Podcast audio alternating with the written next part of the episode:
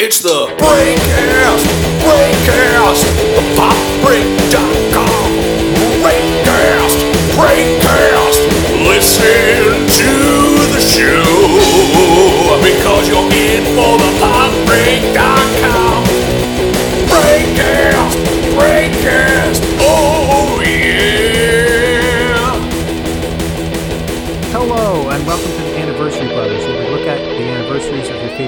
shows and movies. This is our first podcast of the year, the year 2021. It feels like it's been a long time coming. I am your host, Aaron Sarnecki, and I am joined, as I am always, by my brother, Josh Sarnecki. Hey, howdy, hey, how's it going? Uh, it's going all right. Um, so, uh, I, I know I just said that we do your favorite movies, but uh, you gotta understand this. This is January when we're recording this. Uh, January can be sort of a tough month. Um, usually January, other than wide releases for awards movies, is pretty dry, and uh, It's where movies go to die. I mean, kind of. You usually have you kind of like your garbage picks. Um, It's when you get all those really cheap, uh, like jump scare uh, horror movies coming out, for the most part. right, yeah, all your like conjuring spin-offs and stuff like that. I don't know. But um so for this uh January, I decide to pick a movie that's definitely a bit of a deep cut, not the deepest of cuts. It's still a superhero movie, but um it's uh 2011's The Green Hornet starring Seth Rogen, uh, which you may or may not remember. I, I mean, feel like I- more people will remember it than Road to El Dorado. That seems to be our, you know, barometer as far as memorability. That that still has the uh, the honor. Although I will note that there's an actor um, in Green Hornet that was also in Road to El Dorado. Ooh, okay. Uh, little little tidbit. It was Edward James Olmos. Oh yeah, yeah, he was. He was. Yes. Yeah. Um, so there's some connective tissue there. I, Um, right. Yeah.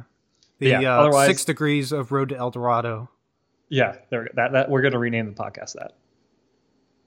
I mean, I, I don't know if Alex, our, our new podcast editor, I don't know how he'd feel about that, but I'll I'll, I'll talk to him. I'll, I'll make it work out.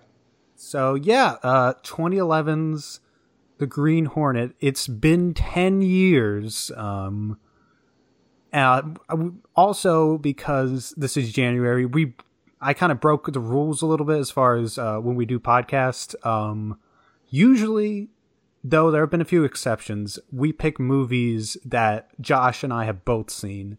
Uh, in this case, I had seen this movie um, before Josh had not. Yes.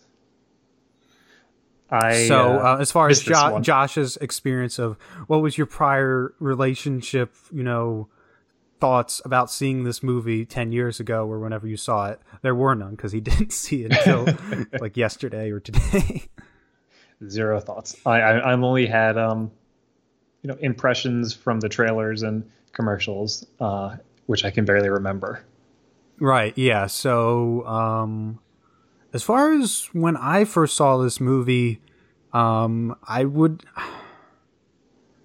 It must have been sometime either late 2011, early 2012. Uh, like a lot of colleges, uh, uh, where I went to, Rowan University. Shout out to all the Jersey people listening to this podcast. South Jersey people, at least, anyway. uh, they would have free movies on Wednesday, as I recall. Uh, usually movies that were recently out of theaters. Um, so one of the movies they had was The Green Hornet.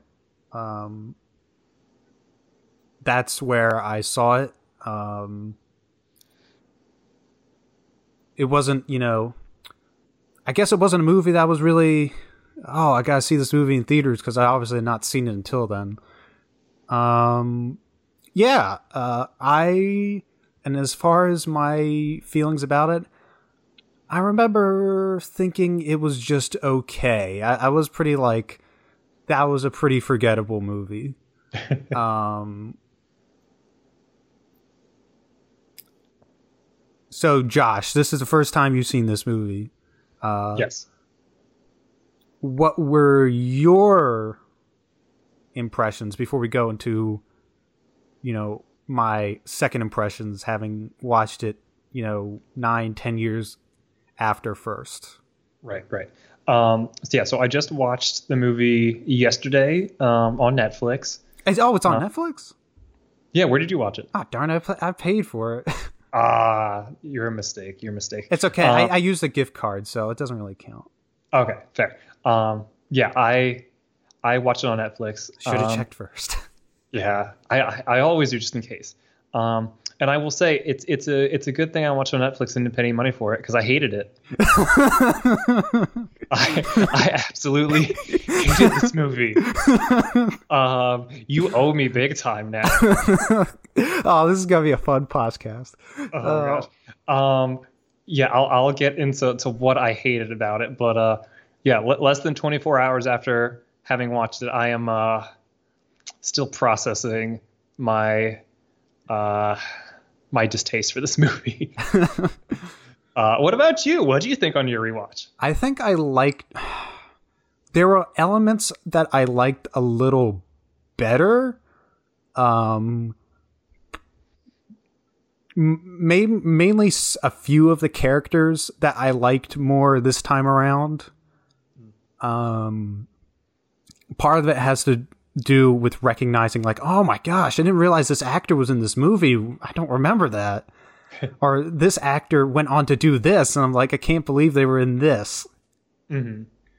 Um, I think I liked it a little more this time, but I was still like, the Green Hornet. I guess we'll talk about this. Not a very notable character now, but pretty significant character in the early days of uh, superhero characters. Um, actually, originally a radio drama character, not a comic book character um, sort of like the Lone Ranger.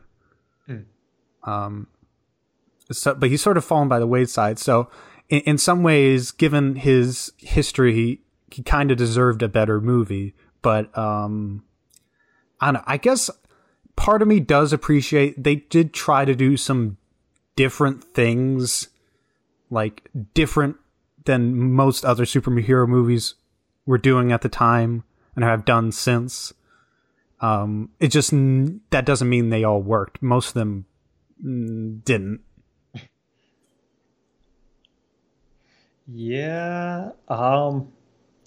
I I I've got so many thoughts. Um. uh, but uh, real quick could you uh sum up the plot for us Yes, I, I can definitely do that. Um, so the film follows Britt Reed, who is played by Seth Rogen, um, who is a um, kind of a wealthy playboy son of the publisher of the Los Angeles Daily Sentinel newspaper.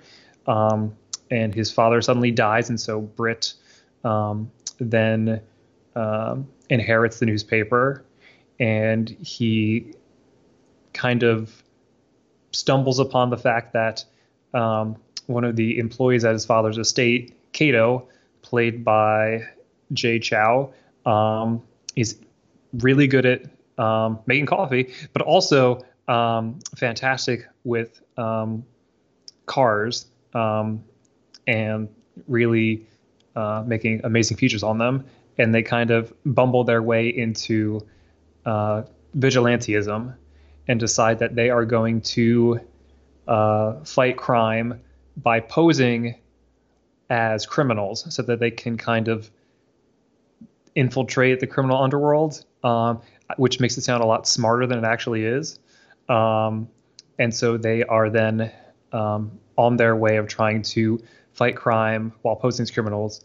And then they cross paths with um, Benjamin Chudnofsky, played by um, Christoph Waltz, who is the um, kind of the leader of all the different crime factions in Los Angeles. And so then it goes with um, Britt, who becomes Green Hornet, and Kato, and their um, efforts to bring down Chudnofsky, or vice versa. It's the the intentionality of their plans is always a little suspect. Um, but I, I think that's more or less the plot. Right. Yeah. I mean, there are a few other characters which we'll get into, but um, that is essentially the plot. Um, so uh, one thing that like really when I when I watch this movie and the thing that I mean uh, like most movies are formulaic and they sort of like have to use their charm to like kind of you know like there's the you know the three act structure that most movies follow because that's what you know people are you know respond to and stuff like it's you know time tested. But this is one of those movies i felt like with the plot like as far as he becomes a hero uh the plot twist is you know as far as like who he learns are good guys who is bad guys his his relationship with Kato, it all felt just like I've seen this in other movies before, and it wasn't. I don't know. It just it was. I didn't find the plot to be particularly interesting. What do you think? About the, the plot? Yeah, just like I was like, oh well, of course he's going to find out what happened. You know what happened to his dad, and you know you know there's going to be you know some you know some you know uh bad something bad's going to happen in the second act and stuff like that Oh well, yeah. In, in terms of the the plot, um, I, I think that part is maybe the the least offensive part of this movie for me. Like it's it's boring, um, and it's it's you know kind of like you say, kind of just moves along. Like okay, you know, obviously. i mean it's, it's, it's sort of just kind of like a checklist of oh well like like here's the story beat that you have to have in a superhero movie here's the next one here's the next one right. Like It- as- it- as like as- like so many like good superhero movies do that but it doesn't really have the charm to be like for you to be like okay well i've seen that before but this movie is really entertaining Right. It, it doesn't get that pass for for being entertaining. Um, and yeah, it, you like checking off the boxes. The the example of you know his dad dying at the beginning, like as soon as you hear that his dad died from a bee sting, it's like okay, I've seen superhero movies. I know that's not really what happened. right Like I know we're going to get into a bigger detail and like oh like there's something going on with you know all this crime, but then it's not being reported. Okay, there's some sort of cover up thing going on here. Like a or lot like of that oh, was oh kind this is character who's super overly nice to him he obviously has to be doing something bad right. you, you can't just have nice people in movies they always have an ulterior motive Yeah, which is sad because I like nice uh, David Harbour. I I I want to see him be nice to people, but instead he just turns into a jerk. To be fair, there's a lot of jerks in this he's just movie, like no egos for you Britt Reed that was in the deleted scene. Um, yeah, but in terms of the plot, that's probably the part of the movie that I have the least problem with. Like it's like I said, it's it's kind of boring and kind of just step by step. Um, I will say that, I me. know we're. I mean, it, we don't have to go in any particular order because we're going to get into the characters. But the uh I don't. My least the second act. I know, like probably like a lot of screenwriters are like second act is always my favorite part because you really get into the heart and meat of the movie, and it's like what makes this character drives them. For me, as is usually like I always hate the parts in movies where like and but like again like i realize you have to have them otherwise it'd be like oh the character's winning all the time or it's just kind of like the plot kind of happens and there's no ebb and flow. But just like oh you know the character gives up and they start back at where they were at the beginning of the movie like oh you know what i did wasn't working i'm gonna move back home or the friends fight and they have a falling out and now they're not together like i usually i hate those things i know like that's how movies work um i usually like movies that are a little more subtle about it like this really bad thing happened, but we're still going to trudge on, but we have to deal with the trauma of what just happened. Mm. In this movie, the, the big thing being Kato and Britt fighting. Yes. Though I will say, I do enjoy their fight scene. Their fight scene is probably I, though I was getting Spider-Man three flashbacks. Their fight scene is probably one of the parts that I was more um And, and we'll get into the, the the comedy and the action in a little bit. yeah yeah I, I probably enjoyed that part more than most of the other things although there were still some some problems I had with that part as well But but but there are there are definitely some really sloppy bits as in far as the uh uh the script which uh Seth who does Seth Rogen co-write this with? he co-wrote it with Evan Goldberg um, who is often one of his collaborators Okay, yeah. Um like particularly the the scene where he all when he pieces the mystery together was really sloppy. Especially for somebody, well, I guess I don't know, well Seth Rogen is definitely like an accomplished screenwriter now. I don't know if this was probably one of his second or third, you know, movie scripts, but it doesn't seem like something that somebody like he would probably have written now now that he is more of an accomplished spe- screenwriter it's just like we're gonna have this character piece everything together and imply that he's just been staring into the void for five minutes. This was like his fifth or sixth movie oh really? okay. Yeah. um but maybe this was like his first superhero movie so i don't know. That does look true. Okay i don't know i just that strikes me as not Um, can I just like rip into this movie now? I feel like I just need I, to. I mean like- I, i'm guessing it's gonna start with the character of britt yes. I mean, it it definitely starts with him. He is obnoxious. I abhor Seth Rogen's character in Britt. He is childish. He is so so incompetent. Like he he fails upward. Like he everything is handed to him. He is a jerk to everyone. He's like sexist and misogynistic at every turn. Uh, he's racist and he treats Kato terribly, even though Kato calls him his brother. As soon as Kato says that, like Britt immediately starts putting him down and starts like like just totally so like well you you know he may view you as a brother but you view him as just like your butler and like it's it's like if you had bruce wayne slash batman but he was a racist sexist idiot who couldn't do anything and he relied completely on alfred slash robin to do all of the work for them. So it's sort of um, like the character that, like, if okay, maybe not to the same degree because there's there's no, you know, at least that I can tell, there's no inkling of racism in Christian Bale's Bruce Wayne, but he's sort of like the idiot that he put the the idiot persona that Bruce Wayne puts on in the Dark Knight trilogy. If he, if that was really him. to a degree but he, but that's my my next Except he's like- kind of even then he's kind of charming and like the jokes he'll make fun of like Harvey Dent. There's there's Yes. none of that in this.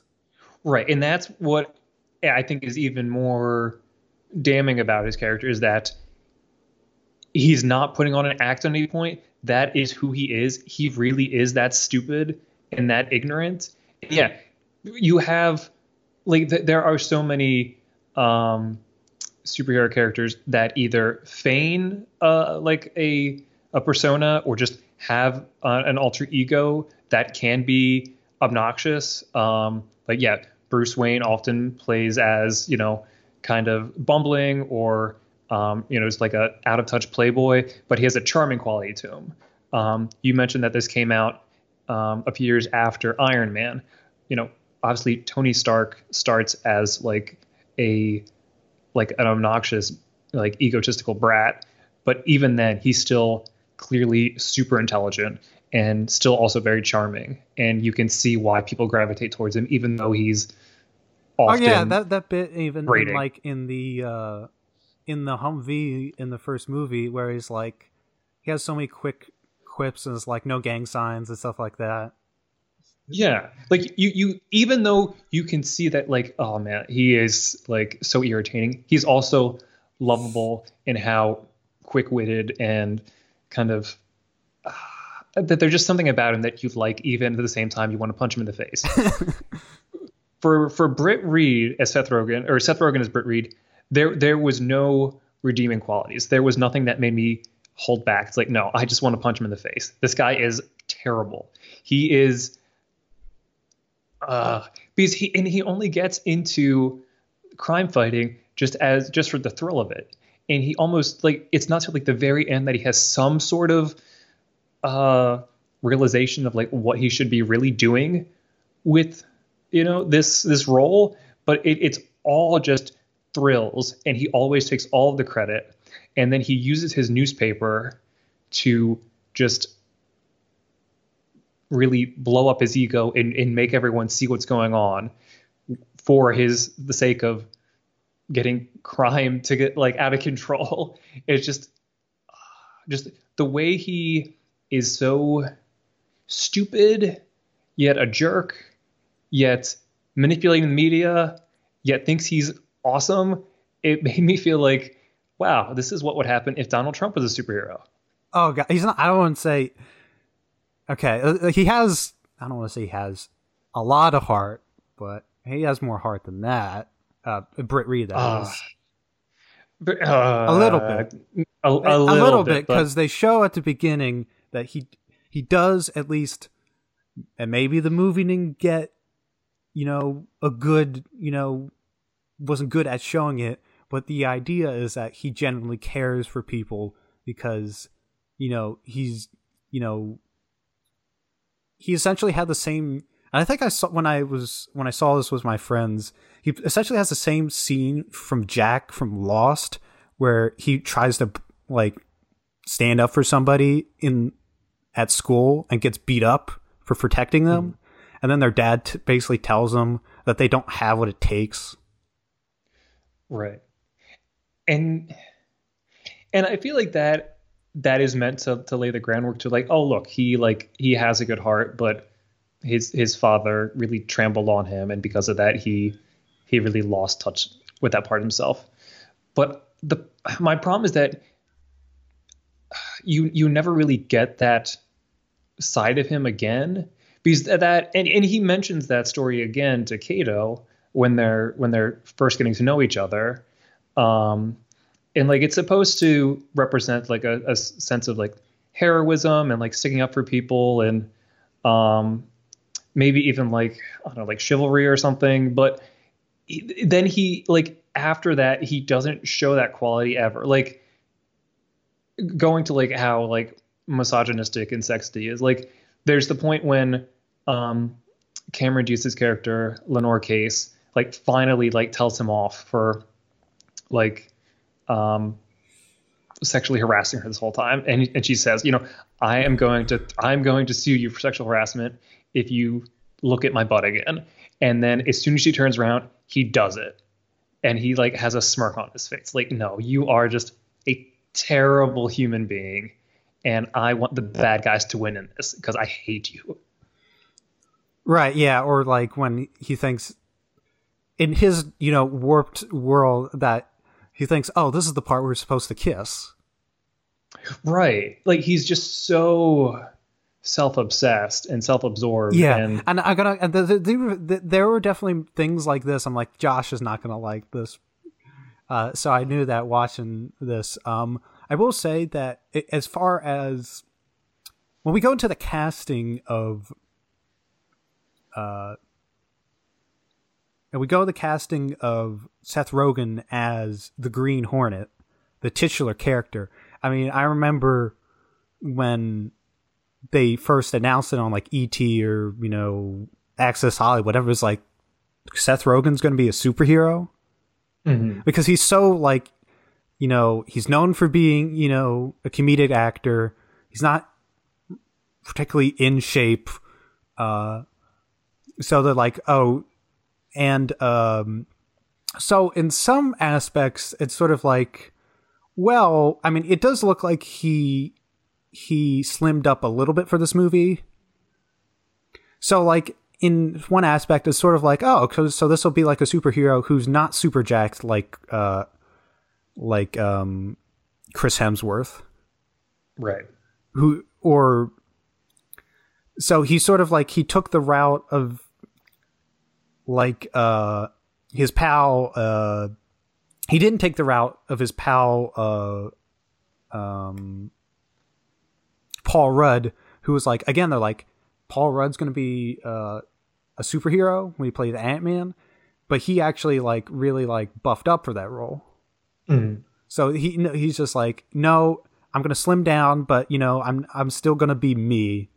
Uh, and it could have been the the sort of like they could have taken two approaches to that, where they've been like, no, it's like Seth Rogen. He doesn't look like your average superhero. He's a comedic actor, but we're gonna make this work. And the other route, which the movie takes, is we're gonna make him a joke. Right. Like, look at this idiot. He has no right to be crime fighting. which is I can only imagine being a fan. I, I want to say like I don't want to say it's clever. It's different, and I give the movie at least credit for being like, okay, this movie has enough self awareness. That they're like Seth Rogen as a superhero is a weird idea. Um, but I can also see like if you're a fan, let's say you watched the Green Hornet show in the '60s, uh, Mhm. and then you're like, oh, they're gonna have a Green Hornet movie. I can imagine you being really disappointed that they didn't try to make it more of a, you know, true to uh, the source material. Right. Yeah, because I, I think there's something. And, and then in this case, Mm-hmm. um, they're like, okay, so the Green Hornet is not all that, but Kato, Kato is awesome. Yes.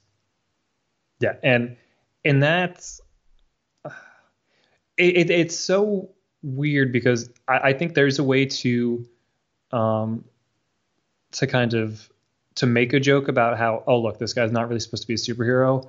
Um and is his partner is really the the one you know who's who's capable and who's got all of the the talent? But it never stuck that. And i think partially because the it, focuses so heavily on seth rogen's britt reed and because britt reed treats it like he is the hero the whole time like he never has a moment of ah yes kato you are the And this this The- is the one of the rare instances where you can't just be like, oh, we can't blame the actor. It, you know, it's the script. The actor wrote the script. yeah yeah and i he I didn't there- direct it, but he wrote it, co-wrote it.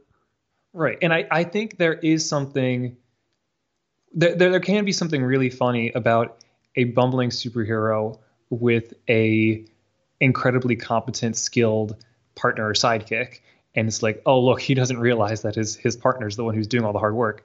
But for me, Well, I mean, that's it was they- never funny. It was Yeah. Well, that's oh, what was they did for with. me, it was go ahead. Oh, well, that's what they did with like uh, Inspector Gadget, right? It was all uh, Brain the dog who d- always solved the cases. Inspector Gadget had all the uh, tools, but it was always Penny and the dog who figured out the mystery. Right, right. And and that's not what happens here because e- even though it's it's presented that way, it it's never it never feels like um like the film takes Britt Reed to task for that. Like it never breaks it down and shows me like, look, like Kato does not need you. And that's that's what I really wanted because I think Kato is a much more interesting character. He's definitely a much more likable character. Oh yeah, And yeah. Uh, can we talk about? You said Jay Chou. That's the character, or the that's the actor. Yeah. Oh, I really like his performance as Kato. I think he's immediately likable. You know, he has all the skills. Uh, I think there's just something really uh, engaging about his performance. Mhm. Um, uh, one of the so you I I'm curious what you you said that uh Britt uh is racist. So what, was part of that because he mistook Shanghai for Japan? That's because part, I mean, that- because apparently if you're really looking at that joke apparently the reason for that joke it's a little bit of a meta humor actually because when the radio show started kato was from japan and then world war ii broke out and it decided that they would rewrite him so he would be from china. Ah, okay. um, and then later you have Bruce Lee, who played him in the uh, the TV show, who's Chinese, uh, and that's why when you, he's looking at all his like uh, sketches, uh, he has a he has a sketch of Bruce Lee, which was like an homage to Bruce Lee playing Kato in the show. Got it. Okay. I, I so that's it's it's a bit that. of meta humor. It's supposed to be funny, but I can understand if you. yeah. I mean, that was one. But part, even and I think- Kato has a little bit of like a dirty side because he was drawing pictures of Lenore. Right. And yeah, Kato definitely is is not like a a, a flawless character, but he's he's he has a, a heart to him, and he has this this really interesting history that they hint at several times but don't go into, and he's got this incredibly wide skill set, and like at, the end you have Britt apologize to Kato, but I, I wanted something more than that. And I, I think the other thing is just that Kato is just so undervalued within everything because the the whole story about how he works or comes to work with Britt is that Britt's dad um, hired Kato as a mechanic um, just because he happened upon him when one of his cars broke down, and you and then he, all he does is he has Kato work in his garage and make his coffee. And it's like this guy is like a mechanical genius. He is like the greatest martial artist in the world, and he is bilingual. Right? Yeah, Uh, he, he could be like, he's like Elon Musk with like, like I don't know, in like fighting tournaments and stuff like that. Yeah, like he could he could do anything. Like he could be a spy. He could like have his own um, company. Like he I could guess do I, I anything. think that's part of the point. Is like, I don't know. And if they if they try to do this, they don't do a good job of it. That like Kato undervalues himself. And he doesn't realize how great he is. Uh, if they do, I don't. It wasn't apparent for me. Like, like I. Right, is that seriously? Put, is like, and, and I think part of that was like he's writing his resume and he doesn't somehow doesn't seem to know what to put, even though he's like qualified to like build a space shuttle. Right. And that's one of the things that's so frustrating about the movie. And I don't think the movie knows it because it does the same thing with uh, Lenore, uh, Cameron Diaz' character, is that you have Kato, who is in, like an incredibly skilled, um, talented person with all of these different backgrounds. And then you have Lenore, who is incredibly smart. She has a really um, good knowledge of history, psychology, of journalism. She's very, you know, well versed. Right, in, and she's just a secretary. and, and yeah, and she's and she She's gets a she's job a, she's as a, a temporary secretary. right. She should essentially be that that paper's Lois Lane. Exactly. She should be their star reporter, or she could do millions of other things, but instead she just lines up this job as a temporary secretary. So you have Kato, who was I, essentially you know, now that I think of it, I'm I'm I'm surprised that like they weren't like, oh, we could have it so like she works her or it's like I'm tired of Britt Reed, I'm gonna work for the DA, and then she finds out he's a bad person or something like that.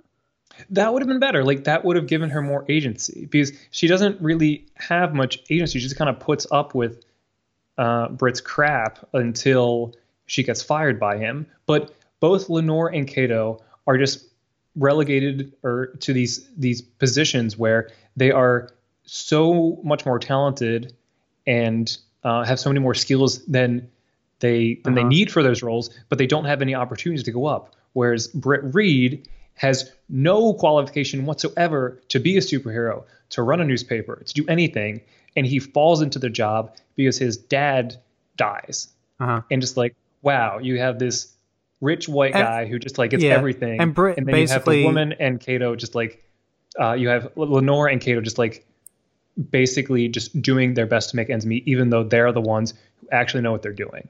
And uh, and Britt is too jealous to let Kato and Lenore be together, Right. And which I was kind of sad to see they didn't do more with that because it'd been like, oh, we'll have Kato be with her. yeah. Oh, I also think this film like totally misuses Cameron Diaz because she really is only there to like I, I'm they, they they use her as a love interest to a degree, but then it's like, no, we're actually not gonna do that. Like that's not how this is gonna work. Like she she recognizes that these guys are idiots. Um but Well, she Britt's also an idiot. well, Britain, it, yeah. But she also like doesn't. She, she's really just used to to give them information. Like Uh-huh. that. That's her role is to help them figure out what they're going to do. Um, like, and they mentioned like like you're the the brains of this operation. Um, I will admit that is kind of like that part is a little funny that like to find out that you've been you've been secretly been helping these people who have been breaking the law this whole time is like we just did everything that you said we should do. Right. And I, I guess what was frustrating about that is because it shows how smart she is. I wanted her to figure that out. And then by the time that they come to her for help, like after everything they've put her through, I wanted her to just report them to police. Like when the when the, the police Oh, officer a- comes what to their door, yeah. I wanted her to just like, oh, like they're right here, officer. Like Uh-huh. arrest them. Speaking of the police, uh, so one of the things that you mentioned, and apparently this has some basis in the uh, concept for the Green Hornet, they decide that they're going to pretend to be criminals to, like, essentially protect the public. Because if they were found that they were good guys, apparently they said like it'd be open season on all the the good people. How does that how does that concept strike you and how do you think the execution is in this movie? I think it's a I think it's an interesting idea and I think it could work, but I don't think I feel like though if they were qu- criminals and they were like supposedly taking over turf, then the criminals would be like, "Well, why aren't they putting out any product?" right. Like the the movie doesn't And I will say, it's the, anything with that. this movie is sort of interesting because, um, so Seth Rogen is known for having a lot of drug-related humor in his movies, particularly weed. I don't think there's like, if there's a if there's a pot joke in this movie, it must be very subtle because I don't, I can't remember one. But it is sort of interesting because, like, I remember seeing the trailer for one of his uh, uh, movies, like the night before, where he gets high on shrooms or whatever, and it's like, so it's sort of like the antithesis of like, here's all his like usual lackadaisical characters who get you know wasted and high, and then you have Britt Reed who's actually like shutting down like, uh, meth labs and stuff like that. It's sort of like flips sort of Seth Rogen's you know fun with drugs tropes on its head a little bit. kind of I mean he's still like it, like the first time we see him is you know he's he's partying Yeah, and then the first time that he and Kato actually do some crime fighting um like both of them had already been like drinking and so right, it's like right. okay But that's just drinking. tipsy. as So- far as I know, he doesn't. He doesn't grab a bong or so, something you would expect from a Seth Rogen movie. Uh, yeah, I, I suppose that's true. Um, yeah, I just I, I don't think they did enough with that posing as criminals concept because I will say, I, mean, I, I think they're essentially just fighting crime. Like Right, there's yeah. never any facade. I, I think there was. I, I will give this movie credit in the sheer number. Uh, this movie go gets absolutely crazy in like the last what like twenty five minutes, as far as like the car chase Mm. and them like going through the the uh the newspaper Mm. uh factory. They're just destroying everything. And i'm a big big appreciator of like in camera on you know on set destruction. But i have to say are you telling me nobody died? Like no no civilians died? Nobody working for the paper died when they're like blowing up missiles and shooting machine guns everywhere Yeah, and that was another thing. Like, okay, you you say you're just posted criminals, but you have definitely killed like civilians and police officers when they were trying to arrest you. Like, you you've actually committed right many well crimes. like yeah i mean they sort of well i'll pose this question is it any worse when we did batman begins when like he, the police are chasing him i mean they show that apparently he didn't kill anybody because and they sort of like like oh well if we have alfred say he didn't kill anybody then it's okay Um, it's it's this is somewhat worse. Um, just because one, they yes, they don't like have that throwaway line. Um, but I feel like this puts people in more like definitely lethal situations. Um, like you have like Batman and Batman Begins like driving over cars and like you see like the police officer kind of like still in their in their vehicle uh just kind of ducking down. In this like you have like one of the bad guys trucks like swerve into the other lane and run right into a a tractor trailer. It's like Right. okay. The the person who was driving that that tractor trailer is probably dead there's Right. probably a well huge we know backup for, after that we, we know for sure they kill some of the bad guys oh yeah they they definitely have no qualms with No. killing people or killing Yeah. uh, criminals. yeah this this is not spider-man or, or batman I mean, so much that like at the they're like we I forgot forgot the press pl- uh, you know record on this recording. We're just gonna straight up murder the DA. yeah We're just gonna drive our car off the building and kill him. Yes, just just gonna kill David Harbour um, Yeah. with half a car, with half a car. which and I think to, to to get to your point about the the action that that last um, big action set piece of the car chase, and then once they get to the newspaper, um, is it's entertaining. it, it is entertaining. My problem with it is that I feel like the stakes were fairly low for two reasons. One, because the car, like it, it had such plot armor and like it seemed so physical armor. indestructible. Yeah, like it, it it seemed so indestructible until it wasn't. And so I was like, well, like it doesn't matter how many times they get shot at. Like that car is, you know, impenetrable. Like nothing's going to hurt it until something does. Um, and the second thing was, I mean, it, they somehow made it out when they blew up all the missiles when they were trapped underground. right. Um, but the other thing was, why did they have to go specifically to that one computer in Britt's office at the newspaper to upload the file? Like they have a, a fax machine in the car. They Oh, that's a good point. probably gone to any computer anywhere. I mean, and this And- is tw- this is 2010, 2011. Um, I mean, I guess most you don't have a USB drive on your phone, but I don't know. Like there's no need for that and also just it seems so like need like needlessly destructive Uh huh. Like and, and I, I don't know if that was just for like the humor of it all to like wow look at these guys they're totally they're they're driving through a building um just to to get to a computer Right. um it It just was it was sort of like Terminator Three level of destruction, where like, remember when like Arnold's on like the crane going through the whole building, they just completely demolished it. yeah But that It scene was actually good. This one I mean, and we could debate. We we listened to our Terminator Three podcast. That that's a while old now. yeah, um, that would have been the last movie we did that um, only one of us had seen it prior. Um, but anyway, um, yeah.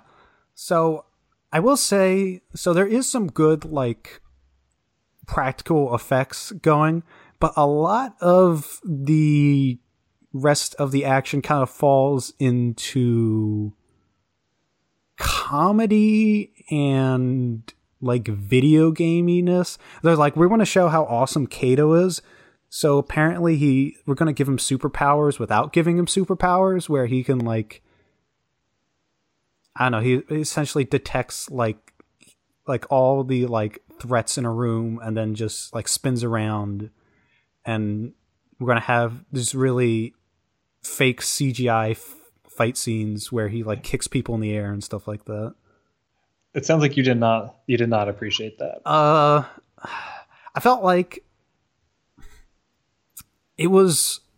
I thought it was interesting the first time, but it was like. I think they were like when they're directing these movies, like if we do action like this, it's really stylized. People will think it's cool. And when I don't think, and I think with shows and movies like Daredevil and John Wick, where people just be like, no, just show the people doing like the actual fighting, you know, with, you know, you know, wide frame with few cuts. That is more impressive. Yeah, and I, I would have to agree with that. But I will say that was one thing I thought was at least somewhat more inventive with this of having that more video game aspect of keying in onto the the, the weapons that were Yeah. um, being used. I, I thought that was at least visually interesting. And same with when Kato first ran over the uh, the the trunk of the car, having it like extend out.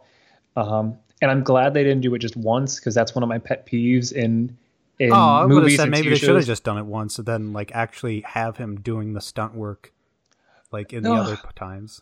Maybe, but that's that's my pet peeve when you introduce some um, some concept, like some visual concept or way that a character interacts with the world once, and then you never do it again.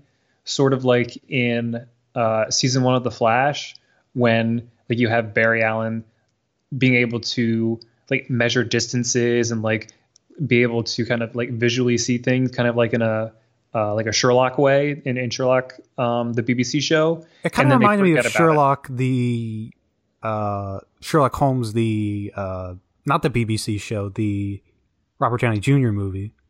A little bit, yeah, I can see that. Just I feel like that was I guess that was just all the rage at the time. Was like somebody who can like see so many steps ahead. yeah,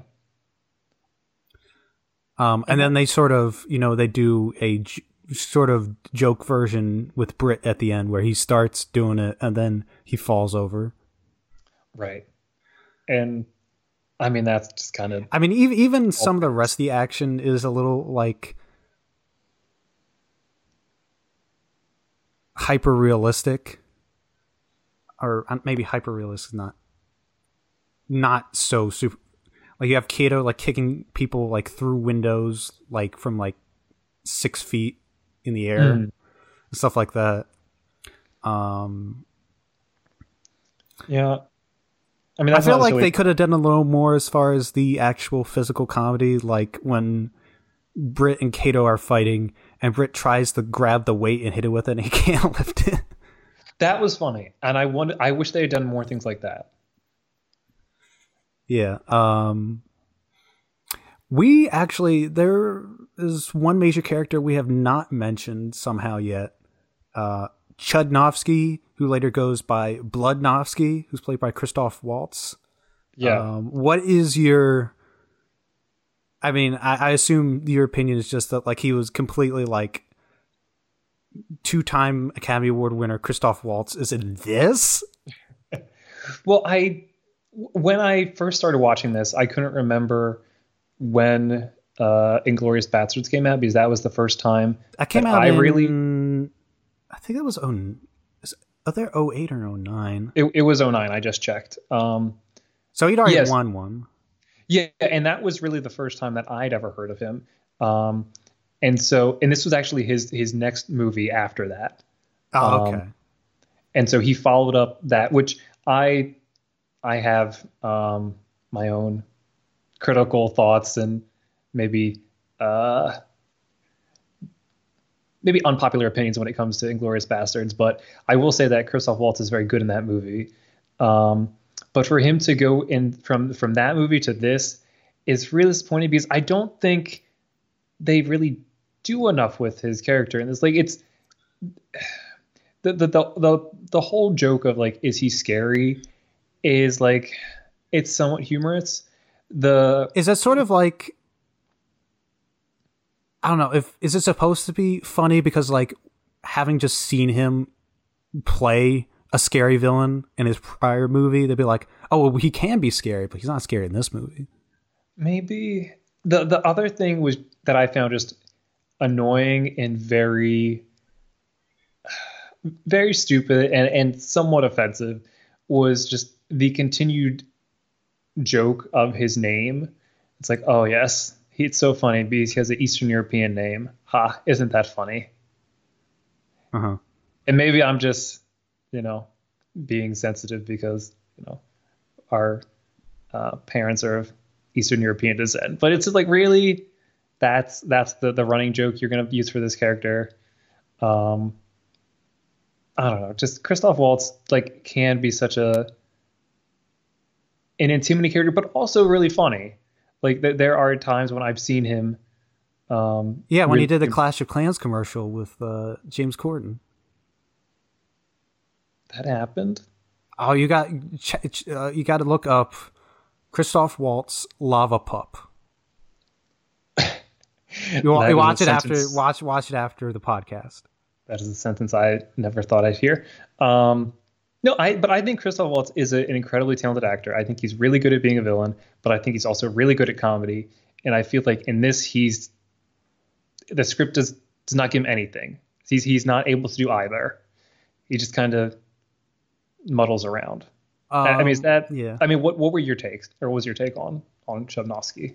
Uh, yeah. I mean, he's not. I mean, I guess the joke is he's not an intimidating villain. Um, yeah, he's just sort of a nothing character. Uh, he also dies a really brutal way where he gets like stabbed with two chair legs in the eyes. Yeah, that was. I was like, how'd they get away with this? I mean, there's no, granted, there's like no blood, but still like, wow, I'm surprised they got away with that. yeah, that was unnecessarily violent, and I, I don't also- know why they did that. Yeah. Um. Also, they never really explain why he has this gigantic gun with two barrels. Yeah, that was odd. Um. But yeah, he he, he was just one of those act- like again, uh, David Harbour and him and Edward James Olmos were all these act and Tom Wilkinson. We're all just these act- can't. Yeah, but I'm just no. I was talking about actors who I forgot were in this movie. Oh, okay, okay. I was just like, Yeah. wow, I didn't know these were these people were in this movie. Um, and they're all uh, pretty much wasted. Um, there's also the brief cameo by uh, James Franco in the beginning. Yeah, you know, I figured there had to be one somewhere. I usually Uh, I was like, I didn't, re- I don't remember this scene. I mean, I guess that's Yeah. a, a bad thing for the movie, but I, I figured it was going to happen at at some point. I was surprised right he, because you know, he died so quickly. right. Um, yeah, and I'm glad you mentioned Tom Wilkinson as uh, another father. you know academy award nominee uh, actor or might have won one i don't know yeah but definitely like um, other people who haven't seen some of his other movies would, would best know him as falcone from batman begins but he's also been in movies like michael clayton so that's the movie i'm thinking that he I think he got nominated for an oscar He's been nominated for two Oscars. yeah and he won a primetime Emmy. Oh, really? Yeah, he played Benjamin Franklin in John Adams. Oh, okay. I know the miniseries. I didn't know he was in it. Okay, cool. Um, Tom, you, the fire agent, if or, or maybe you have a different agent. Uh, I don't know. Don't do don't do Seth Rogen movies anymore. Yeah. Um, but just uh, looking, I said like I didn't remember those aspects of the movie. Um, I, I assume that a lot of people don't remember this movie. Uh, yeah, I mean, it was I- also not the only green superhero movie that came out this year because then Green Lantern also come out in 2011. did it. I think so. I'm curious. I'll check it out. Yeah, I believe probably- Green Lantern came out in 2011, so everyone might have like mixed it up with Green Lantern.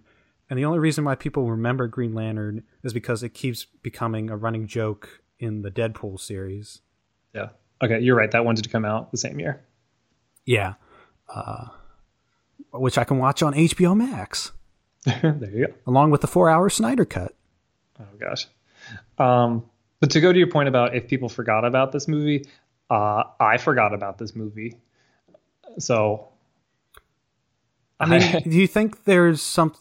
Apparently, they're they're gonna remake, not remake, but make another Green Hornet movie. They're they're trying to, um, which is one of the reasons. Actually, I wanted to pick this movie before then, but I saw later that they're uh, developing a reboot. Uh, it's supposed to be called Green Hornet and Kato or whatever. So I know Kato has a, pro, more prominently featured in the title, obviously. Um, I don't know. You think? Do you think there's anything interesting like about the Green Hornet character that could be further explored? You know, again, two of us, you know, didn't grow up in the 30s or the 60s, you know, listening, watching Green Hornet. But you think, uh, you think there's something there, or you think like the superheroes landscape is just so like ginormous right now that there might just not be any room for the Green Hornet? um, I mean, I think there's there's always room if you're willing to do something um, different, or if you're willing to, you know, really do your research and try to get a, a you know your pulse on the audience or get get the audience's pulse to know what people are wanting. Um, but if it just is like, hey, we have this. Um, The rise of this character. Right we have the rights to this character let's just use it because we we should or we're going to lose it. Then i don't know i i i think that i the the the, the one thing that this character might have going for it more than um some other superhero properties right now um and this is kind of a somewhat silly point uh is is how much the car is focused. Um No, I think I mean the car is iconic. Yeah, but you you you don't really see that outside of um, you know, like the Batmobile. Like there aren't many superhero cars. Right. Um, yeah. Um. There is Ghost Rider. The the version that was on Agents of Shield had a car, but it's usually a motorcycle. Right. And so I think it could work, but they would need to make it And of course, Spider Man's car, yeah, of course. Um no if if they were going the to Thanos copter. oh my goodness. They would need to make it almost more like Fast and Furious esque, I, I think, if, if they wanted to work. Um, I mean, those are essentially superhero movie, movies. It's like superheroes in cars or, or superheroic cars, like that same thing. Um, Right. I, I think that aspect is is interesting, um, and the partnership is also interesting because you don't. Um, well, I was gonna say you don't see that, but you you do see a lot of that still. Um, so I, I think it's it's it's worth trying again if they feel confident in the script, but if they're just trying to just throw their hat into the ring of superhero films, then it's just going to just it's just gonna die. You don't think there's enough motivation? Like you can do it better than the first one. Like it's like it's like Max Lord. Life is good, but it could be better. Oh gosh. Um, I'm just I'm just mo- referencing all the movies today. I mean that that movie could be better also. um, I mean they could, but I the the part of the problem is that I don't know how beloved this character is. Like you mentioned that the Green Hornet has a very long history because of the the radio drama and um, the the TV series, and there was apparently some movie serials as well. Yeah. Um, and so th- you know that is a it's a somewhat popular. I don't think the TV series actually lasted that long, but it It, it didn't it didn't. But I, I, I think most people just remember that Bruce Lee was in it as Kato. right, and, and so I I just don't think it's. I don't know how many people actually care about the Green Hornet anymore, and, and it's kind of the same issue with. You mentioned the Lone Ranger being like the other big um, radio drama character um, that that stands to mind or comes to mind, and that movie also was terrible. Um, and so it's Right. Um, and no one was interested in it there, because there are a lot of these like not DC, not Marvel characters who they've tried to make movies out of that didn't really work. Like they made the Shadow and the Phantom and stuff like that. They, Right. they it just they didn't pan out. Uh, maybe because they just. I don't know. It, it, it does. It didn't work for some reason. I, I will say, um, watching this movie. So this movie came out. Uh, this is a post Iron Man one and two, post Iron Man one and two, post uh Dark Knight, but pre Avengers. This came out before the first Avengers. Um, superhero movie. I think this. I think when this came out, there were only three MCU movies: uh, the two Iron Mans and Incredible Hulk. yeah, Thor came out later this year. Yeah, I mean they were teasing Thor at the end of Iron Man uh, two, but it didn't come out yet. Um, so like, what what does what does this movie say about like the state of superhero movies at that point in time, if anything? I, I think it says that it was in flux, that it there Right. was not really a, a set I mean, I, I understanding. I, I don't see a lot of Iron Man or uh, the Dark Knight um, in this movie. Mm. uh or like if you think about like other like influential i don't know influential sort of i mean there was a lot of like darker stuff coming out at the time uh incredible hulk is definitely one of the darker marvel cinematic movies. Uh dark knight obviously is pretty dark. Um watchmen came out uh in 09 but like the, n- none of those seem to have any influence on a movie like the green hornet.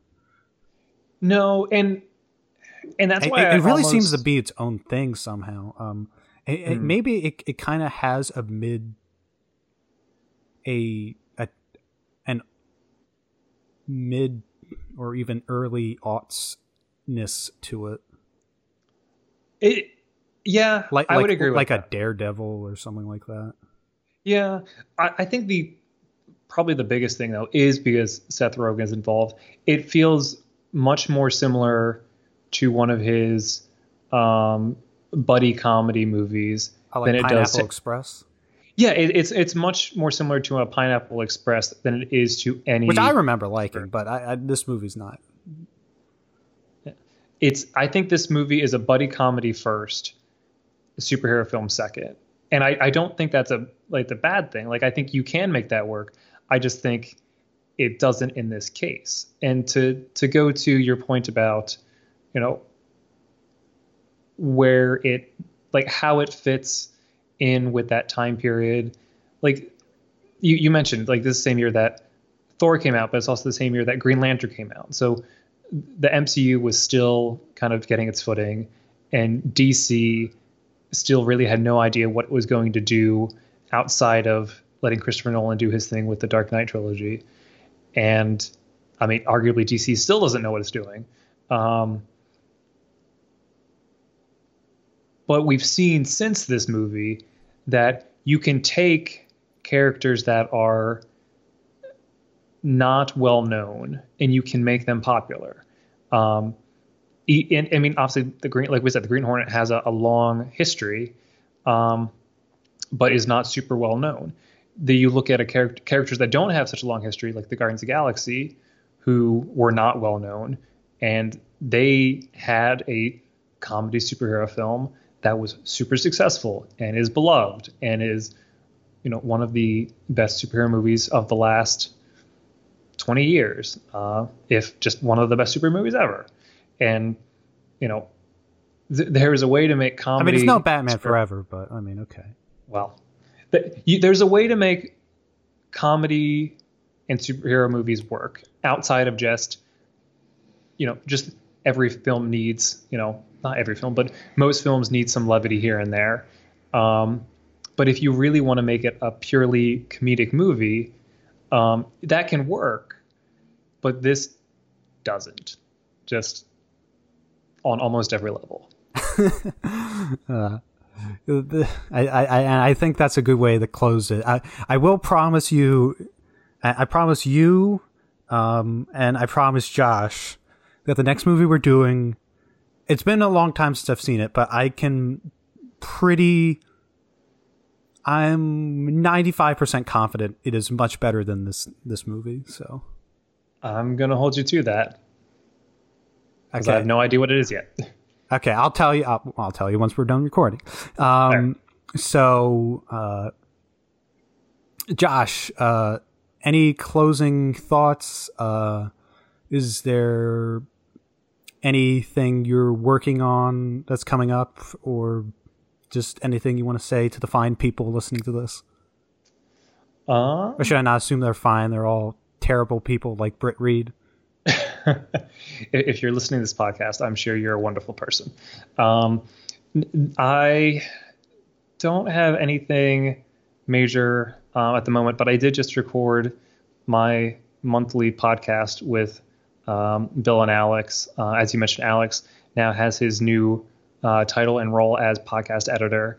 Um, we did our, our monthly TV break where we talked about our um, favorite shows of the month, um, some news, um, and we talked about the um, NBC sitcom Mr. Mayor, um, which was something I also hated. So I was going to say, oh, this was not a good month for Josh. you know, it's just the month for me to hate things. Uh, happy 2021, everyone. Um, gosh, um, yeah. So that's that's about it. Um, if people want to find my work, it's on the Pop Break, um, as well as um, on Twitter at Josh Sarnecki. Uh, but definitely make sure to check out all of our podcasts. Um, I know, like we mentioned, Alex is now the uh, podcast editor, and he's got a lot of big plans in the works, and we've got um, a lot of uh, to listen to already. So um, hopefully you'll find something in there that is uh, more enjoyable to watch than uh, the Green Hornet. Um, Aaron, what about you? Any any closing thoughts or um, anything in the the pipeline for you?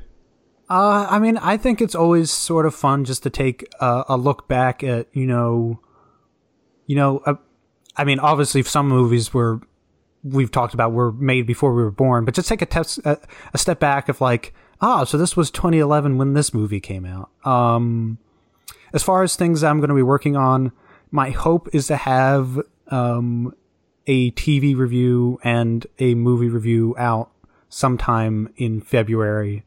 Uh, so look out for those. Uh, I I won't say where they are right now because in case they don't happen, then you don't have to hold me to it. so, uh, but yeah, uh, thank you for listening to our podcast and hope you have a great day. Josh, uh, you want to say one of your cheesy uh, ending lines to finish the podcast?